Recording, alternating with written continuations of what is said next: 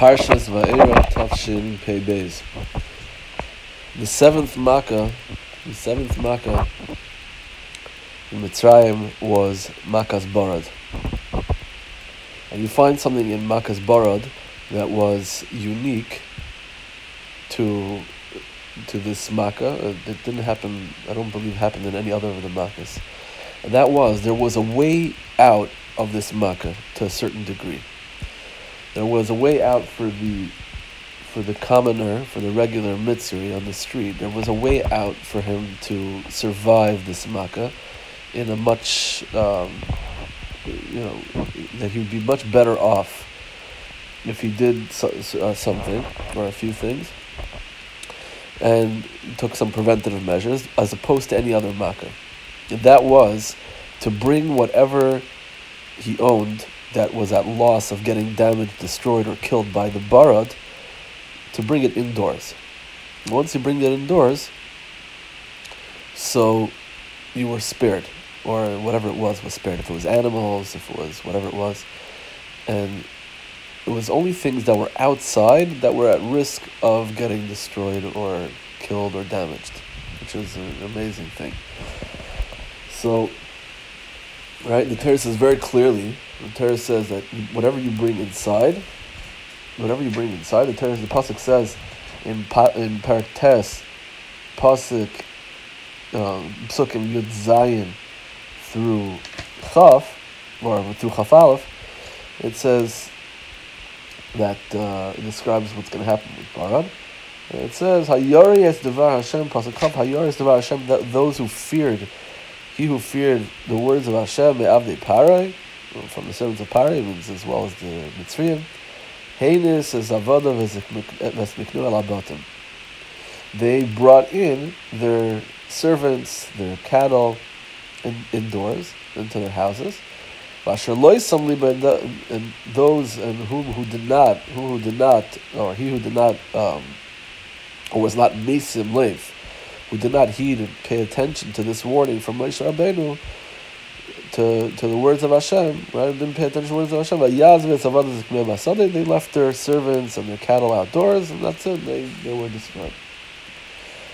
So very fascinating. And I, a way out of this makkah, a partial way out of this makkah, was to bring your objects, your items, your, your uh, assets indoors.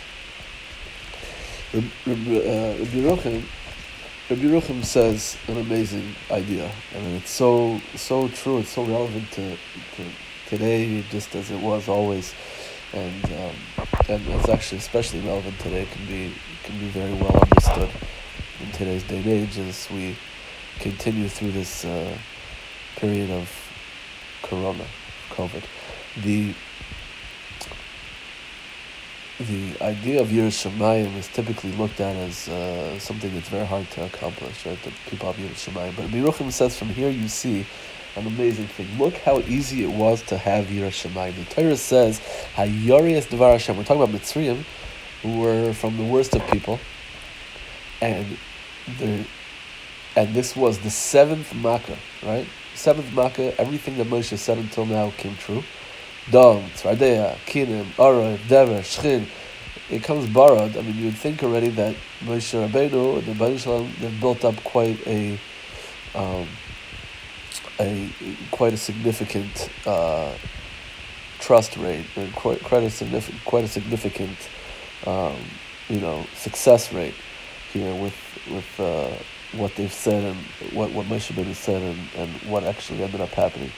Uh, you know, there wasn't there shouldn't have been any doubt in anyone's mind as as to if whatever Moshe Rabbeinu said was going to happen. And it comes Barad, and there are still people, clearly there are still people, many people, who didn't pay attention. And they had a way out of this makkah to a significant degree. And there was people that said, no, we're not going to do it. Now, think about it this way. He says it's an amazing thing. They, these people right? These people that went ahead and said, listen, you know, let's bring in some stuff, maybe, you know, bring in whatever we have. We don't want to leave it out there for, for you know, for destruction.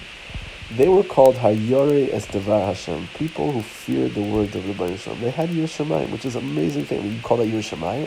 What, what, how's it Yiras Shamayim? But that's what the Torah calls Yiras Shamayim. Here's a thing about this. It's a famous mashal from Rabbi Yisrael Salanter. Yisrael said, look, imagine, listen, as far you have a guy who, who really, really thirsty, a fellow very thirsty, and he, he sees this bottle of water, he sees a, a bottle of water sitting around, great, okay. And, uh, you know, he'll ask around, did anyone drink this? No, no, no, it's an unopened bottle, uh, no one touched this cup of water, under, you know, no one, no one drank from this. And uh, it's fine, perfectly, perfectly fine, this water. And before he can pick it up to, you know, take a drink, a fellow walks by who clearly is not uh, is not a well fellow mentally, and he he makes oh don't touch that water. It's uh you know it's someone did something to it. It's poisonous. There's something in there uh, came in contact with who knows what. Now this fellow is clearly an unwell fellow and he happened to overhear this you know happened to hear someone you know this guy asking for if this water was okay.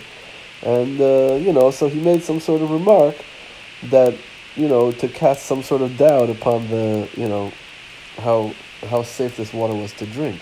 Now, you know this guy's crazy. You know there's almost no chance to what he says is true, but people are to still avoid, you know, avoid this water. Eh, why should I drink it? Why should we take the chance? What do why take the chance? Everyone else said it's fine. There's one guy here that, you know, threw some sort of remark out, and you know that he's not trustworthy and you're still like, oh, so what do you mean? What's the problem? Why do you? No, it's not worth it. Why? Because even though it's a 99.9% chance there is nothing wrong with this, but this fella said something, I, not, you know, and even if it's 100% chance, you can call it 100. But when said this fellow, this crazy fellow said something, uh, I'll stay away. Why? It's not worth it. This is, that's an unbelievable thing, says in Israel people can go their whole life and they think, listen, there's certain things that come up. Obviously, people have yitzaharas. Obviously, there's you know, you know, people have uh, have uh, negias, and there's reasons why why we why people do things, and uh, regardless of the possible consequences. But Lamaisa, think of it this way: he says, don't we want to like avoid a situation where we're going to regret the outcome, right? what are the chances that what you're doing is not right, it's an and you're going to get punishment for that? This world, the next world, and we still go ahead and do these things.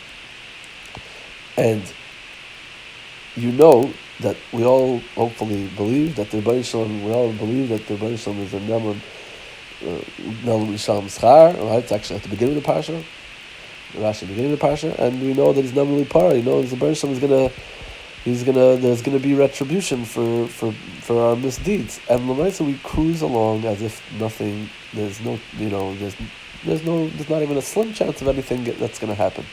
How can we do that? He said at least the 10% chance the 5% chance that what we're doing is is incorrect. The 5% chance that what we're doing there's something wrong with what with uh, with whatever actions it is that we're doing whatever things that we're, we're you know whatever things we're thinking whatever whatever it is may be that are you know uh, that let's just say at the very best are are uh, are iffy.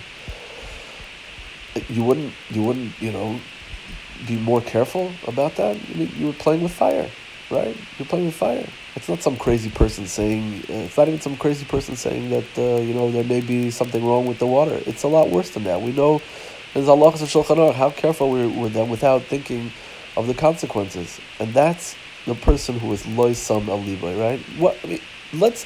What are the chances that Moshe Rabbeinu is right? That there's going to be bar that's going to be fallen exactly how he said it's going to happen.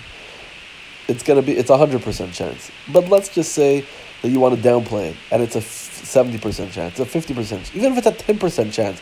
You brought your animals in on the chance. Why should I lose my animals? Why should I lose my my assets? Why should I lose my avadim? Why should I lose whatever my car, my whatever it is that's outside? I'll bring it indoors so that it doesn't get damaged. What's I, why not? Right? Why not? Why not? Right? What do I have to lose? Worst case scenario is that I'm is that this is wrong, right? And and even if you're, you you had your head in the sand and you only said that it's a ten percent chance, a five percent chance, everyone would do it, right? You would think everyone would do it, and that is still called Hayarias Devar Hashem. It's an amazing thing. That's someone who has a little bit of Yir Shemayim, right? That little bit of Yir Shemayim is that little action, that little, you know, that that moment of, you know, of introspection of well maybe maybe there maybe something will happen again. That is called Yiras Shamayim. Look how easy it is to be called a Yiras Devar Hashem. Obviously, you know the Mitzrayim were were scared, right? They were pashat scared of of the of what was going to happen because you know forget about how deep they had to think about the Rebbe Shalom and how he's a mashgiach and and he's also Isa Yasa but you know even just on the chance it's not worth the risk right it's a pasha and a business decision it's an right I'm not it's not worth the risk because I'll just bring whatever it is in and, and Moshe has been pretty consistent here with coming through what he said that is called a Yiras Shamayim. It's an amazing, amazing idea.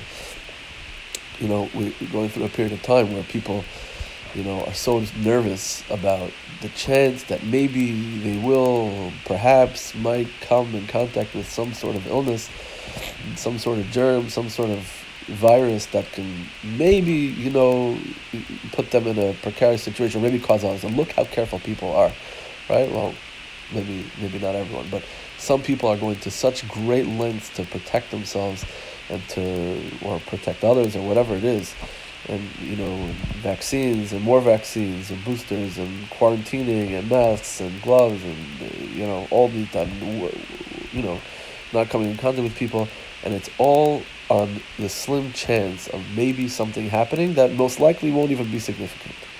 And look how the, look at the lengths people go.